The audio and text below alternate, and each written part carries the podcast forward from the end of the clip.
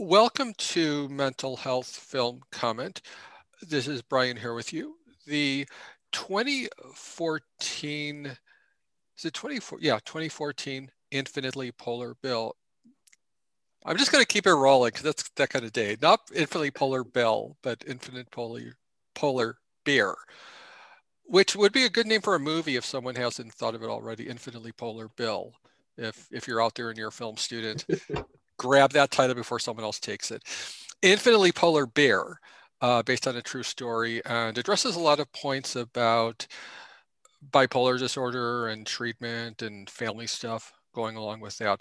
Joining us today, uh, as she does first Monday of every month, for almost halfway through the year, which, I'm not sure what to think about that, um, is uh, author Anne, Anne Feustel um, author of our favorite films.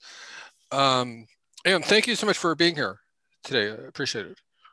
Yeah, I'm, I'm always happy to be on. I, I love being on, and uh, yeah, this this movie is amazing. I can't wait to talk about it. Right. And, and I inadvertently missed um, titled your book "Our Favorite Films" and when it's actually our favorite movies. Though films um, is part of the subtitle. How yeah, it's our favorite our favorite movies, how films affect our mental health. I was going to so. let you slip on that one. Correct. And, um, and we had alluded to this uh, prior to recording, but I last time you were on, we were talking about Charlie Bartlett. I was a little grumpy for lack of a better word, with a lot of stuff going on in my life. So I, I do apologize, you know, for to you as, as, well as to any listeners who may have um, caught that. Um, no not not that my life is any less hectic since, since that time, but I, I, I give Scouts honor. I will do my best to be considerably less grumpy than I was that episode. so that, that's life, you know, and that's I guess the joy of podcasting is sometimes you get uh, not so um, flattering, um, you know, points of view coming from the podcast host, and you know, so so be it, I suppose. Because we're all human. Yeah, yeah, exactly. And and one of the the uh, drawbacks or benefits of not having do, not doing any editing is what you're listening is what's actually being recorded with no editing or or whatnot. Um, now, I do want to mention um, if you are going through a rough time today and need, need to reach out to anyone, I know there are a couple different crisis text lines. Uh, in the US, you can text HOME, H O M E, to 741 741. In the UK, you can text SHOUT, S H O U T, to 85258. Depending on where you are in the world, um, check your local listings um, as they say. Um, yeah, Infinitely Polar Billy, as you had pointed out, um, based on a true story. And it is um, Mark Ruffalo, who many people will either know from the Marvel movies or from, and, and similarly with um, his, his uh, co-star in in the film. Um, Zoe Saldana. Same thing. Because um, mm-hmm. I know she was in the Terminal, the Tom Hanks movie, and she was in some other movies as well. But she's also pro- predominantly known for the Marvel type movies. So. Um, so yeah, so that's so with so I mentioned that because many people hear those two names and they'll immediately go one direction or the other. Yeah. Right. Right. Are they going more towards the indie and the excellent acting, or are they going towards the Marvel? Which I guess Marvel can have yeah. good acting, but it's not quite as as amazing yeah. acting as as some other movies. And and for both of them, I would imagine it was a more of more of a, a movie they wanted to do rather than uh, than a paycheck movie for right. as, as that term goes. Not, not not to discount the Guardians of the Galaxy or discount the Hulk or anything like that. That's not what I'm saying at all. But you know what I mean? The ones, ones where they do the, the movies to get the financing for the smaller movies like this, I suppose, is mm-hmm. what it was what it was getting at. Yeah, it's sort of the movies that are about your heart mm-hmm. versus True. your head or your. Mm-hmm. You know, I, I I try not to think about them thinking, "Oh, I'm doing this movie for a paycheck," but realistically. They yeah, someone lots and lots of money for those kind of movies. Yeah, and someone like me, and probably someone like you as well, who just uh, absorbs movies, you know, multiple movies a day in some cases, it's easy to get really cynical about that. Mm-hmm. Very easy to get cynical about it. You know, you see the name and you automatically make assumptions about, oh, why are they in this movie? You know, that kind of thing. Um, but it is based on on a true story, though. Mm-hmm. Yep, the director uh, Maya Forbes. It's based on her life growing up um, with her father, who had uh, bipolar disorder, and she it was a very similar situation to the film where, you know, she uh, her her mother goes away to business school, and her father raises her and her sister for a year and a half on his own, with the mother coming home on some weekends.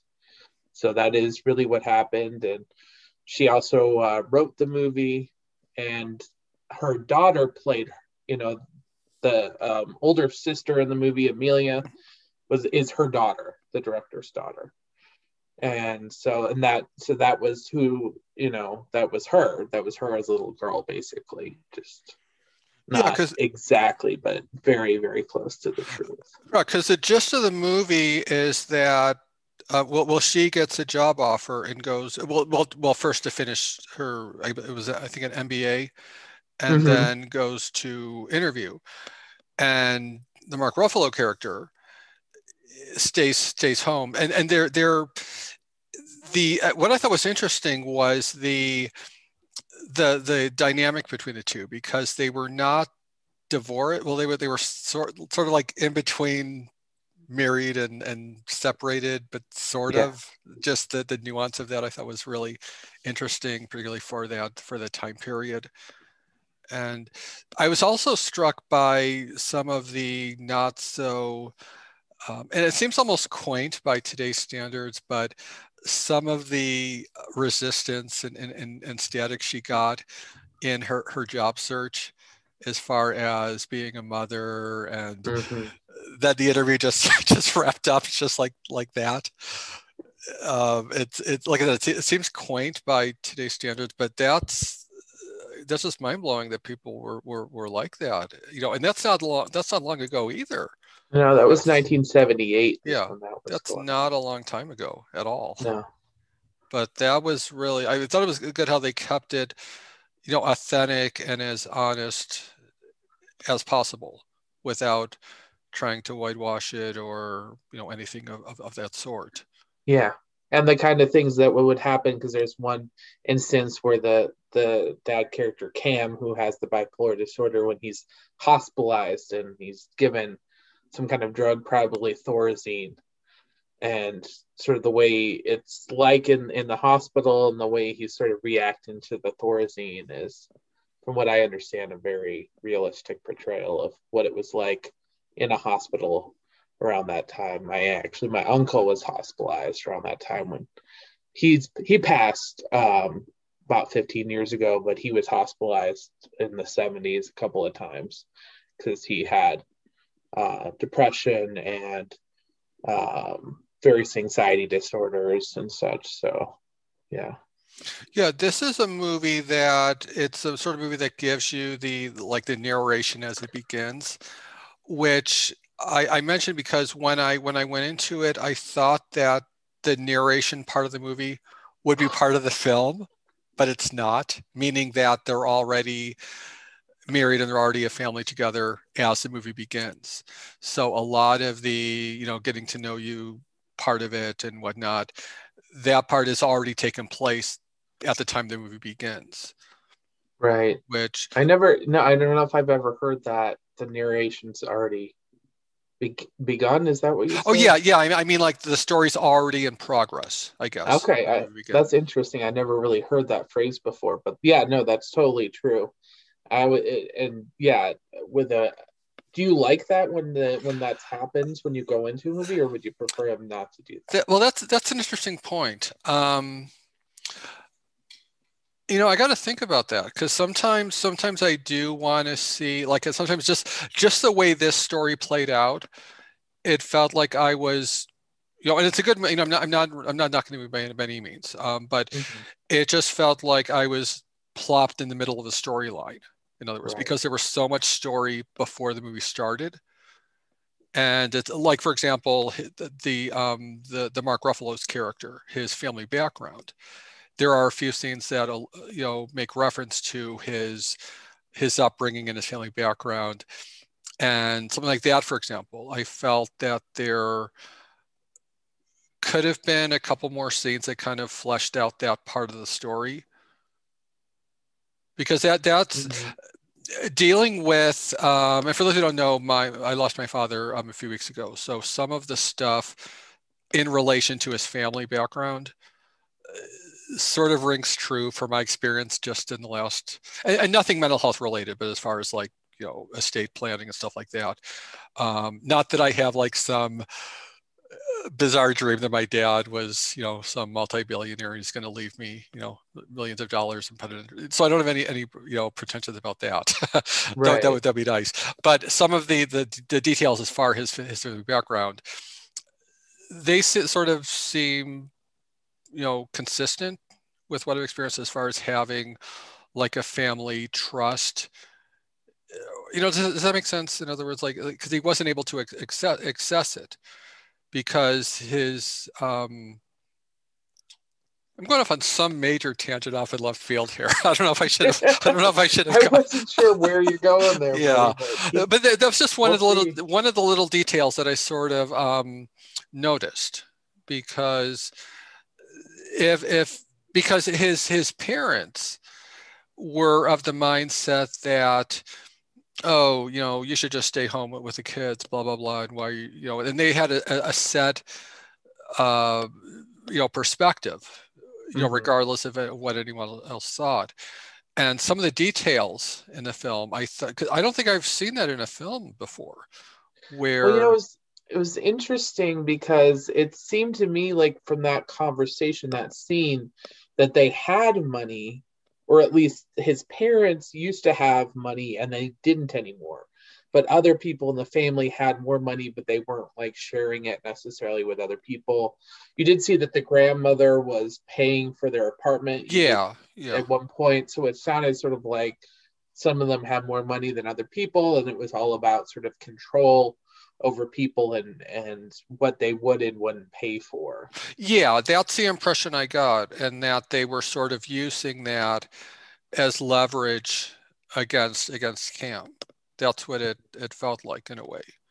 Yeah.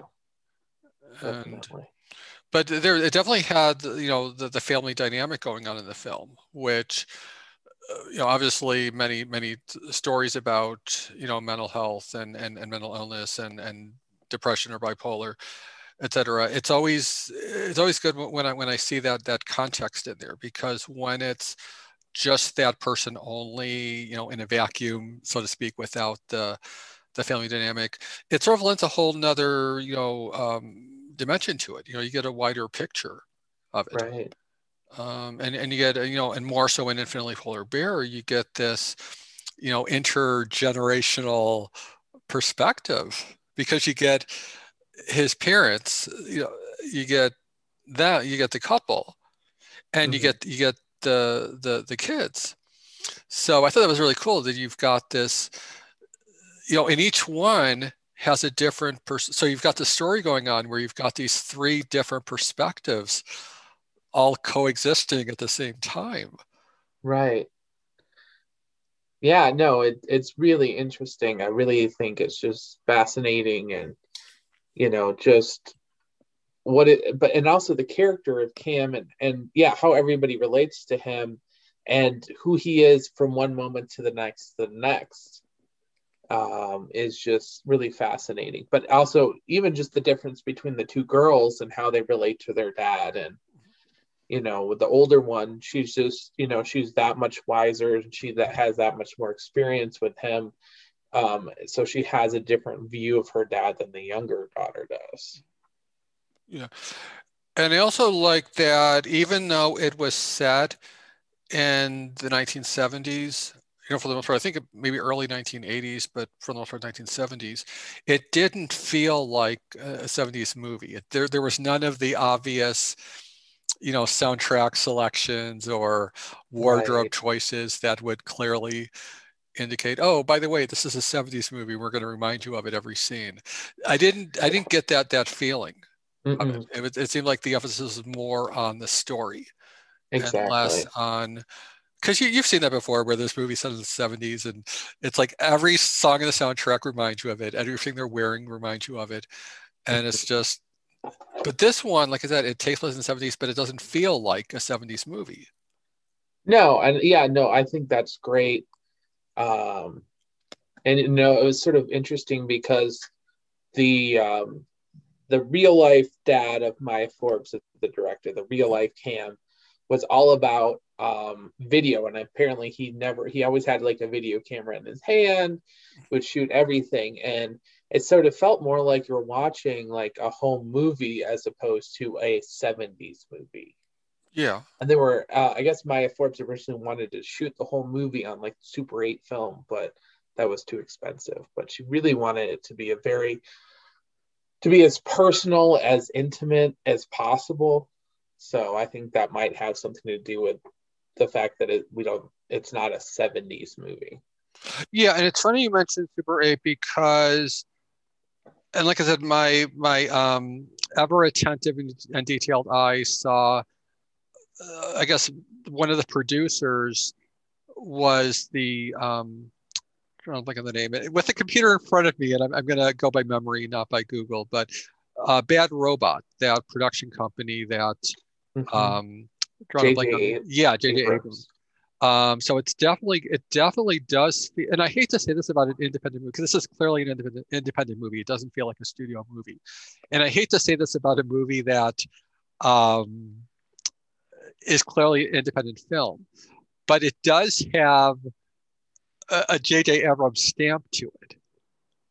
It it does feel there are moments that it does feel like that because they're like the opening scene the opening the opening scene where it's the, the, you know the, the the daughter giving the, the overview it has that super 8 feel of well the, actually some of that was the real footage oh it was the dad. Oh. yeah Cool. So that was the actual like half of it, you know, obviously was the actors. Yeah. But half of it was was actually real footage that yeah. that the director had kept that her dad had shot. So I think it's. So do you think it's possible, or do, I don't know if this is obviously just conjecture or guessing on my part. But do you think that that home video part is what got the attention of J.J. Abrams, or at least that's entirely company? possible. I mean, it could be that he was attracted to it because he, you know, that's that's such a big part of sort of his I don't want to say brand because that yeah. sounds kind of yeah. commercial, but you know, that's what he's interested in. That's that's what he's you know did he direct did he direct the movie no i think my the, the impression i got is that they basically just signed on as a producer or added the, the logo to the to the movie so it's uh, generally just the financing part of it more or less. Mm-hmm. Yes, with yeah. So he's producing this one. I just I'm just trying to remember if he directed the movie Super Eight, which was obviously. Oh yeah, I, th- I think he I think he did. Yeah, and of course some of the the more casual movie watchers were listening at this moment, going, "What on earth are they talking about?" Sorry, guys. We're in a tangent. Now I'm doing the tangent. I yeah, yeah. The tangent, but I'm doing the tangent this time. Super 8 is a fantastic science yeah, fiction movie. It is. And and the film Super 8 obviously plays a big role in it. So it I'm does. not sure if J.J. Abrams directed that or if he produced that movie. I'm sure I could find that out. I think it might have been pro- or, or directed or, or, or both. Um, but and yeah, and then one thing I, I did mention to you before we started recording is one of the things that I sort of, um, and for any parents who are listening, it is PG-13 for, for, for language, but also it's R actually. Oh, it, it is. It is rated R. It's R. Mm-hmm. I thought it was PG-13. Oh, okay. I, it is. I oh, it is rated. Oh, yeah, it is rated R. Mm-hmm. Huh. Well, I learn something new every day. I, I, should, I should be I should be more uh, you know well researched on, on my podcast. I didn't even know that. I thought it was PG thirteen. Huh. Isn't that weird? Like once you get like over once you get over 21, it's like the movie ratings don't really matter unless you're you know mindful of you know the parents right. The and also, I could go into ratings all day, but one thing I you know, it's rated R for language. Yeah. if we want to go, I could go into a very short tangent here. That fact that I don't think that things should be rated just for language. I yeah. mean, you have these PG 13 movies that are super violent. Yeah. Versus our movies with a lot of swearing in them. Yeah. Which one should kids see? I don't know, but. Yeah. It, oh, it um, brief, brief sidebar. Strange. Brief sidebar. Did you see a movie a few years ago called "That th- This Film Is Not Rated"? That's the name of the film. That this film mm, is not rated, and it is a savage. I do mean savage because the MPAA supposedly. I don't think they're the MPAA anymore. I think they're MPA now. But this movie had the same effect as like a Super Size Me had on you know McDonald's and you know Burger King. This movie, this is film is not rated, had the, almost a comparable effect on the industry. And the whole point of the movie was basically, like you just said, there's no rhyme or reason to a lot of the ratings. Oh, maybe I what, have seen that. What one. they would do is they, they go would, behind the scenes about yeah, how they rate, and movies. they would yeah, have. Because yeah, I remember when I was little, uh, and obviously this was you know predating the PG PG thirteen rating, but I remember when I was little, I would see movies like um, Kramer versus Kramer, which was PG, rated mm-hmm. PG, and there was full frontal nudity in that movie, rated PG. Yeah. Uh, there were other movies where PG rating, not even, you know, and it's just there's just and then you, then they do like a side by side comparison between okay here's a PG-13 rated movie from 1980 whatever here's a PG rated movie from 19 whatever. Here's an R rated movie from 19 whatever. And they do it like this side by side comparison. And you're just banging your head against a wall. Like, what is the rationale? And, and obviously, people outside the US, they're probably banging their head against the wall too, because some of the other countries' ratings are no better than the ones in the US. Right. I, th- I think I think I do like the one in because there's some DVDs where I see the rating, like if they're import DVDs, since have the rating on them. I think England has more ratings than the US, but hmm. I, am not certain on that because I, I, think they they revised their ratings about 10 or so years ago, but I could be I could be mistaken on that. But anyway, end of end of sidebar. I'm sorry. um, but on, on that point about the, the movie rating, so um, yeah, and one thing though on that that that bugged me was the the smoking in the film yeah, there's a lot of smoking. I, you know, I, I do. I mean, I know a lot of folks who have mental health issues yeah. who smoke, so it it can definitely go hand in hand. Um, but like you said, yeah, earlier, like you said earlier, there's it just chain smoking and chain yeah it it can and it can get annoying if, if it's something that i guess the way of putting it would be if you're looking for it you'll notice it. if you're not, you won't. I was thinking during the movie, I'm like, I know that they say that that the smoke in those things is harmless, but let's yeah. Let's hope nobody finds that 10 years down the road. Yeah, yeah. You know what I mean? Not only for him, but for the kids. That was one thing about the movie that I did notice the smoking as well, actually and I was like, I really hope this isn't something that would affect the kids at all. Yeah, and every few years, you'll, you'll always see these studies coming out about smoking and cinema, and I'm, I'm always mindful of that because I am obviously I, am not a parent, but I am conscious of you know anything that's in a film that that kids might pick up on and and and um and whatnot, and that's. Oh, don't they have it now where it's rated R if there's smoking in it? I, I think I think so. I think they have a higher rating if they're yeah. So that I, might be part of the reason why they got the R rating. Yeah, but um, but yeah, and the other thing that um, is noticeable in the um, in the film is even how bipolar is is treated because my understanding is that I don't want to say in the old days, but you know, in, in the old days, um, in the old days, didn't it didn't it have different like diagnostic labels, like in the, the DSM and other books, they would have, it would be listed as, they would have, they would have different categories of it. In other words, or different terms for it.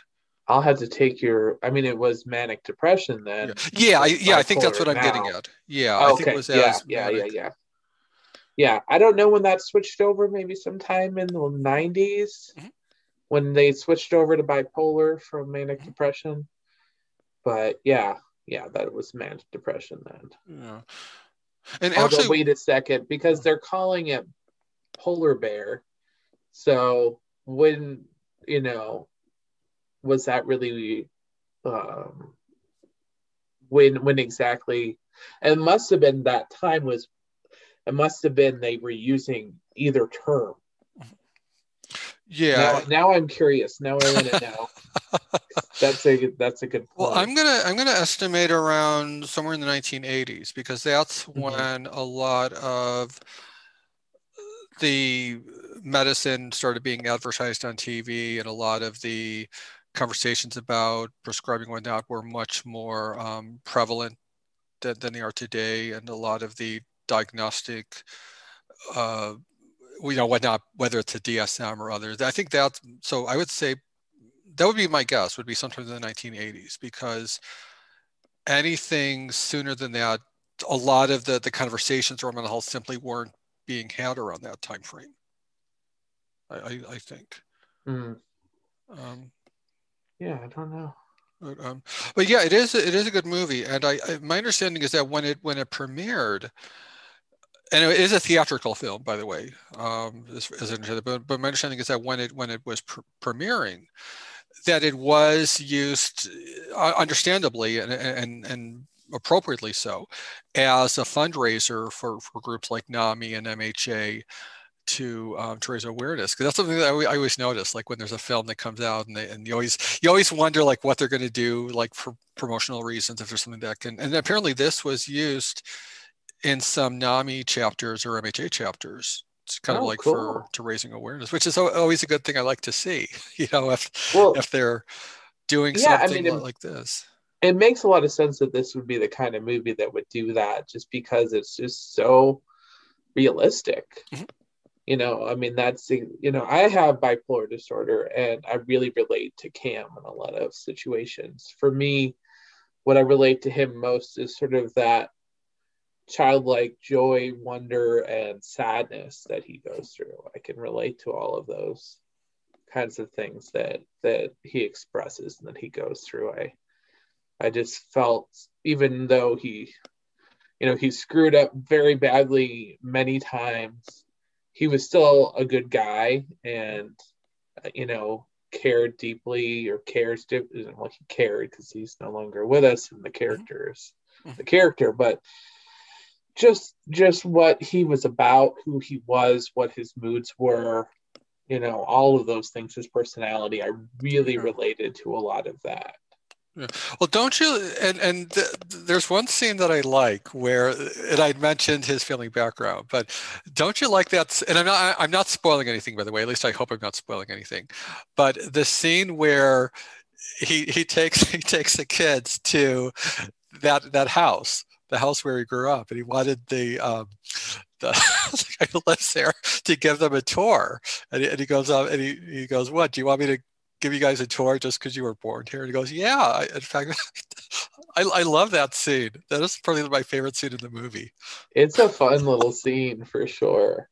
Because you have to wonder about that. I mean, uh, in my mind, as I'm watching that, it's like yeah, why not? I mean, the, if the guy's not doing anything, why not? You know, humor the guy, give him a little tour. You know, my, what what would be the harm? My grandfather was born in this house in 1888. Yeah, that was a great scene, and I'm just I'm so glad they kept it in, the, in that in that in that film. It was they're pla- they're practically expecting us to be here. Yeah, yeah. It's like, so. Uh, yeah, it's like, are they expecting you to go? Yeah, they they should be expecting. That's like my favorite scene in the movie. I mean, of all the all the scenes, like that one is is my favorite. And, and then and then when they're leaving, like the daughters are like, "Oh, you embarrassed us. That was so embarrassing." And it's like, "What?" I love that scene. But yeah, I mean, have you had those moments like when um, when he doesn't return till the next morning and everyone's wondering where, where he is? Have you had those moments like that where there are people wondering like, "Oh, where did you know where did you go?" That that kind of thing. Um, not. I mean, like I can relate to him in a lot of ways, not necessarily the circumstances. Mm-hmm. Um, I wasn't really. I haven't really been one to like disappear. Mm-hmm. Um, you know, luckily I got treated fairly.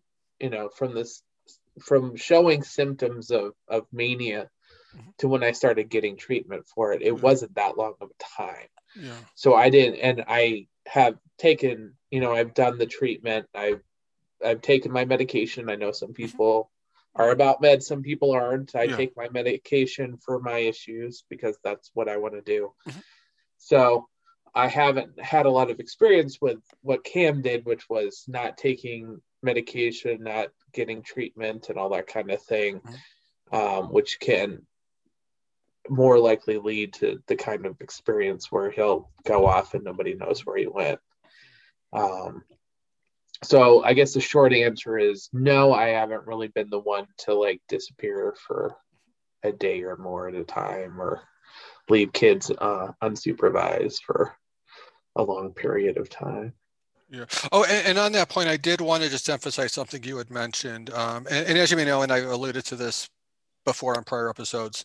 Um, I'm I, am i am absolutely supportive of, of everyone's recovery wherever you know you may be, wherever whatever recovery looks like for you. So I just wanted to emphasize something you had said is if there is anyone who is looking for a med change, always, always, always talk with your doctor about that. Don't ever do it unilaterally. So I'm, you know, I'm, I'm supportive of you wherever, whatever recovery looks like for you. But I just want to reemphasize that don't ever do any med changes without notifying a doctor so that they're exactly. keeping, keeping in the loop. That's so, so important. so, so important.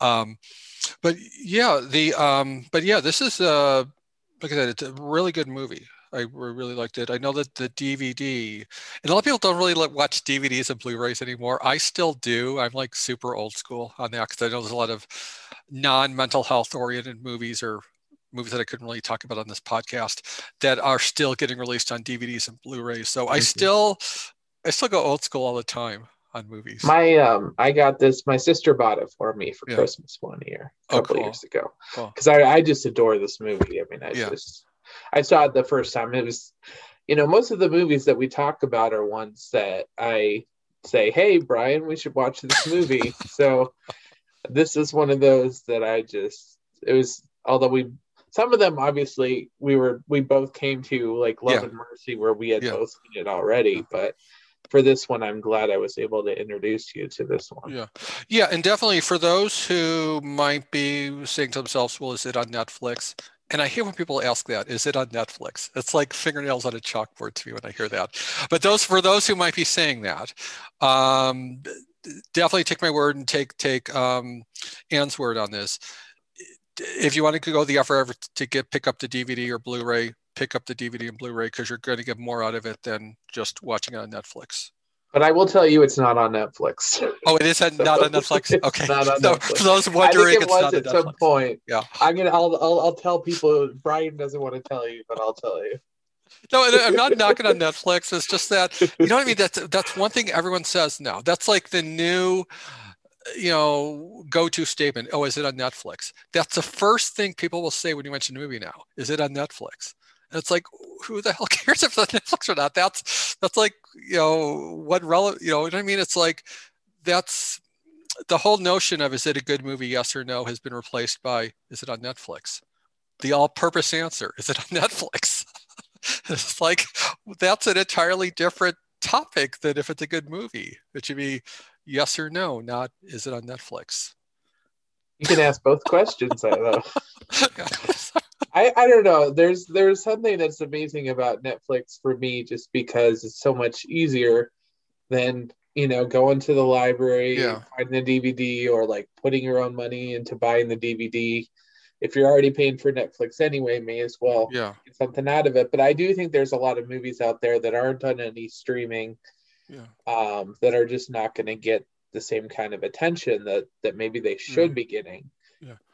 And of um, course, whenever I say that, I sound inevitably like Martin Scorsese telling kids to get off my lawn. So I always have to be, I always have to be uh, very judicious in my uh, sharing of that sentiment because I know people are probably listening, going, "What's that guy doing?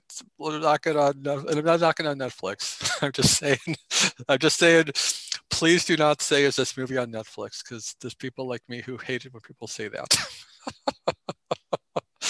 um, yeah, and you can find out very easily if something's on Netflix. That's yeah. not yeah. just looking for it. Look for yourself and don't ask Brian. Yeah. Oh, and, and one thing, um, and I guess I am in a better mood since since the last time we were on the air because, like I said, there was uh, some not so nice stuff going on that was probably nagging at me, and some of that stuff still going on. But I guess I'm not in as grumpy a mood today.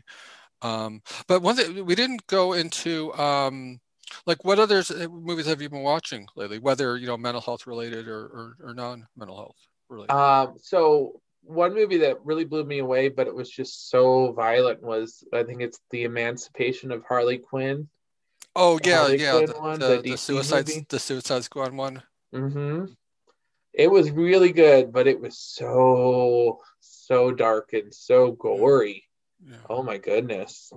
But I really liked it. I like the fact that it's you know about a group of, of women who kick butt and take names and there was but there's definitely the some stigma in that movie. You know, just anything with a Joker, there's something going on there. Yeah. DC in general. I get very conflicted, and I wanted to bring the movie up because I get very conflicted with these movies where there's part of it that I really love the movie mm-hmm. because of all these different great stuff. I love Margot Robbie, but on the other hand, it there's that sort of like you know, the Joker and Harley Quinn, you know, they have mental health issues, but they're also very violent. And it's like, are the two tied together? Yeah.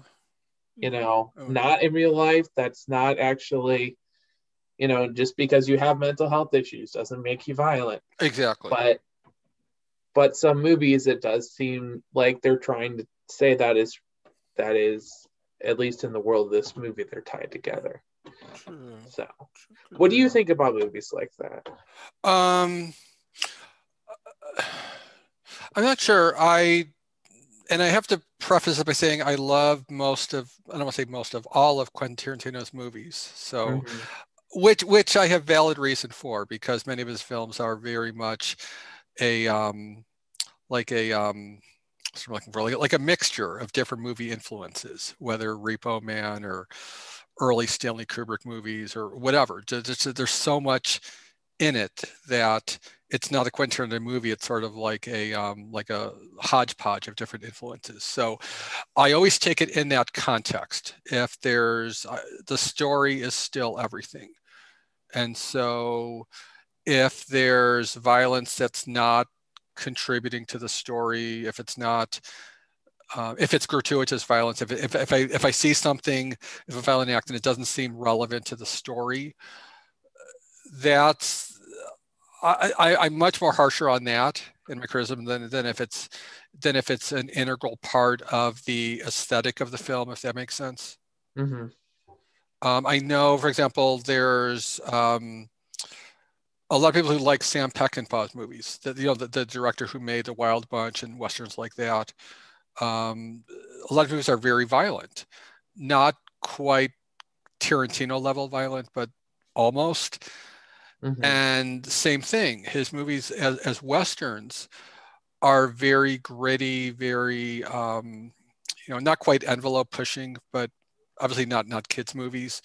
And I think there's, um, when done appropriately, when it's not done in an exploitative manner, that's something that I sort of, I guess that, that, that's sort of like my barometer. I mean, is it done in an exploitative manner? Is it done mm-hmm. in a in a manner relevant to, to the story?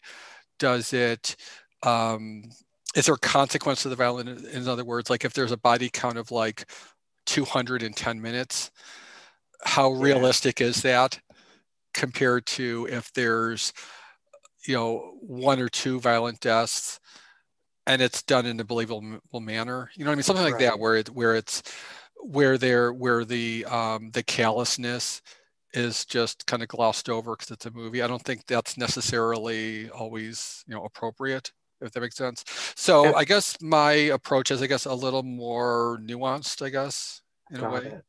And what about movies that have a character who has mental health issues and they're violent? Um. Oh, you mean like like the the the Harley Quinn movie? yeah. Mm-hmm. Um. No. Me see. I think for I think for the most of them, they tend to be very cartoonish. Mm-hmm. They tend to be because I'm just drawing a blank. Uh, I know there are some, but I know that they're. You know, that's a good question because you're right. Often when it is because statistically, you know, you know this, like you know, barely one percent are the ones doing the violent crimes. They're more most exactly. likely to be, you know, the, the recipient of the violent, violent crime. Right, um, right. But as far as when they're the ones doing the violent act, yeah, now that you mention that, it tends to be more of the cartoonish and caricature type of. Um, no, I got to think about that now, because because part of me sort of wishes that it could be a matter of fact thing where um, it's kind of just taking the story and not in an exploitative manner. Mm-hmm. Um, I would say possibly, possibly some of David Fincher's movies where right. the bad guy clearly has stuff going on, but it's not done in a in a very blatant manner. It's done in a more matter of fact police procedural. Mm-hmm. Like I think like seven. Yeah, seven, something like that, mm-hmm. or, or or even Zodiac, where oddly enough, I think Mark Ruffalo's in that too. he is. Uh, yeah, I think something like that, where, where like David Fincher, for example, his his movies tend to be very, you know, almost like a police procedural sort of vibe, where it's not done in an exploitative manner that suggests, oh, someone who's diagnosed schizophrenia is going to be doing this. It's it's more along the lines of, oh, this is someone who has this background and this is their mo and kind of like going, going like a law and order sort of thing. Right. Um, so I think it sort of depends on the director and, and, and the script and how they're telling how they're telling the story. Because undoubtedly, I mean, textbook example would probably be Psycho with exactly. uh, Norman Bates. Of course, Psycho in recent years has probably like a lot of Hitchcock movies has become sort of reevaluated and okay do we do we really want to be talking about this in a, in a mental health context stuff like that so Psycho you know Norman Bates that would be maybe textbook example um, where he's just so cartoonish uh, a characterization that it it does bring up a lot of questions as far as what it's saying about mental health Mm-hmm. So, and I, I th- and I know that um, I think Texas Chainsaw Massacre, and, and these both have the same story origin, by the way. Ed, Ed Gein, I think it is, is the um, the serial killer who that was based on. But I think Texas Chainsaw Massacre, for example, that uh, goes way over the top, where the where the, the person's background is the very last thing you're thinking about. Right, right. Much, much like you know something like Night of the Living Dead, where you know if you've got a bunch of zombies, you know, flooding the, some guy's house, you're probably not asking yourself, okay, does this person have, you know, you know, something like that where it's so over the top. Oh wow! Yeah, you, no, I never thought about it yeah. that way. But. Yeah, but but Psycho, I know in particular, has been under more scrutiny in the last, you know, several years, for that very reason, for the, the mental health piece of it.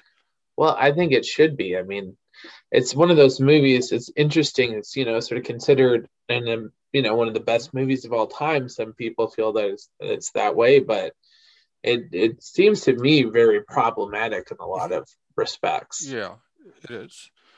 And and more so when Alfred Alfred Hitchcock's got a ton of movies, by the way.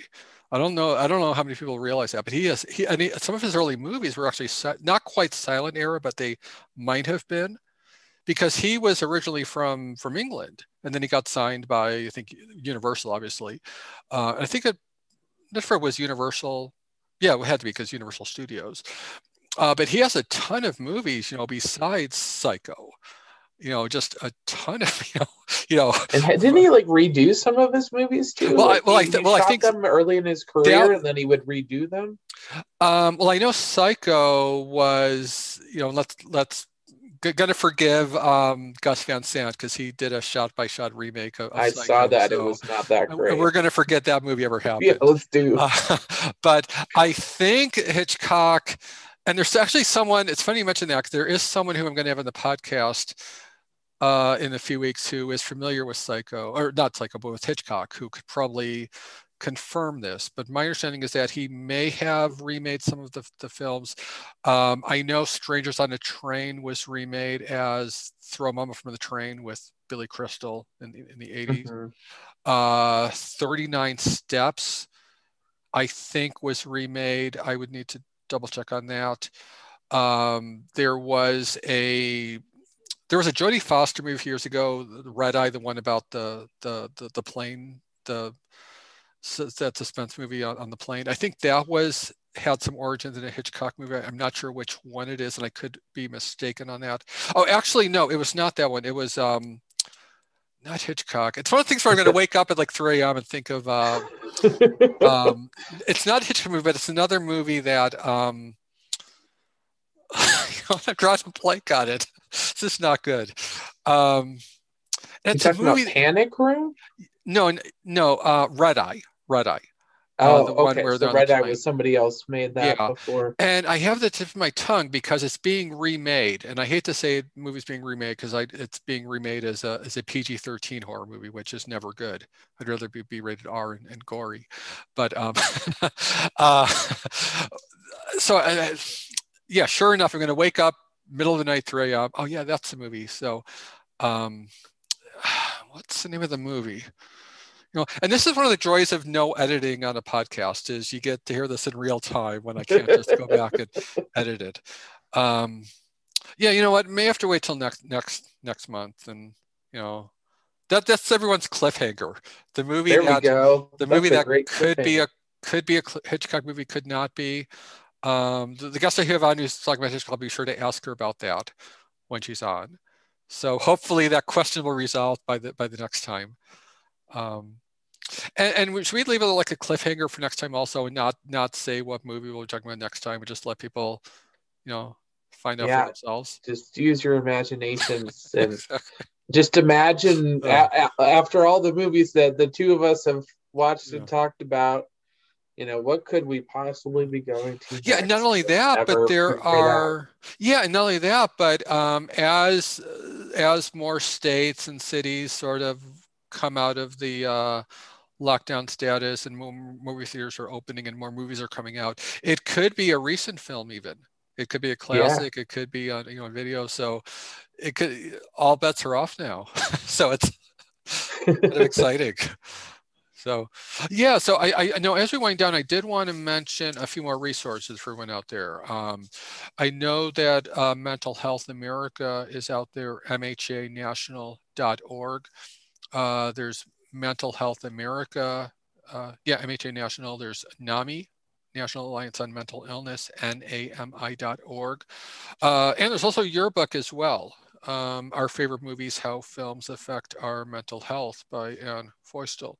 A lot of good, and the movie could be from your book, but could could not be. So we're gonna leave people in suspense. It'll, it'll as, be in the second book. Yeah, it could be in the second book or the third book. Um, but yeah, so cool. Um, thanks so, so much for being here today. I appreciate it. Thank you. I really had fun and, today. And uh, thank you, those of you at home or at work, wherever, wherever you may be. Um, stay safe, everyone, and uh, talk next time. Uh, bye.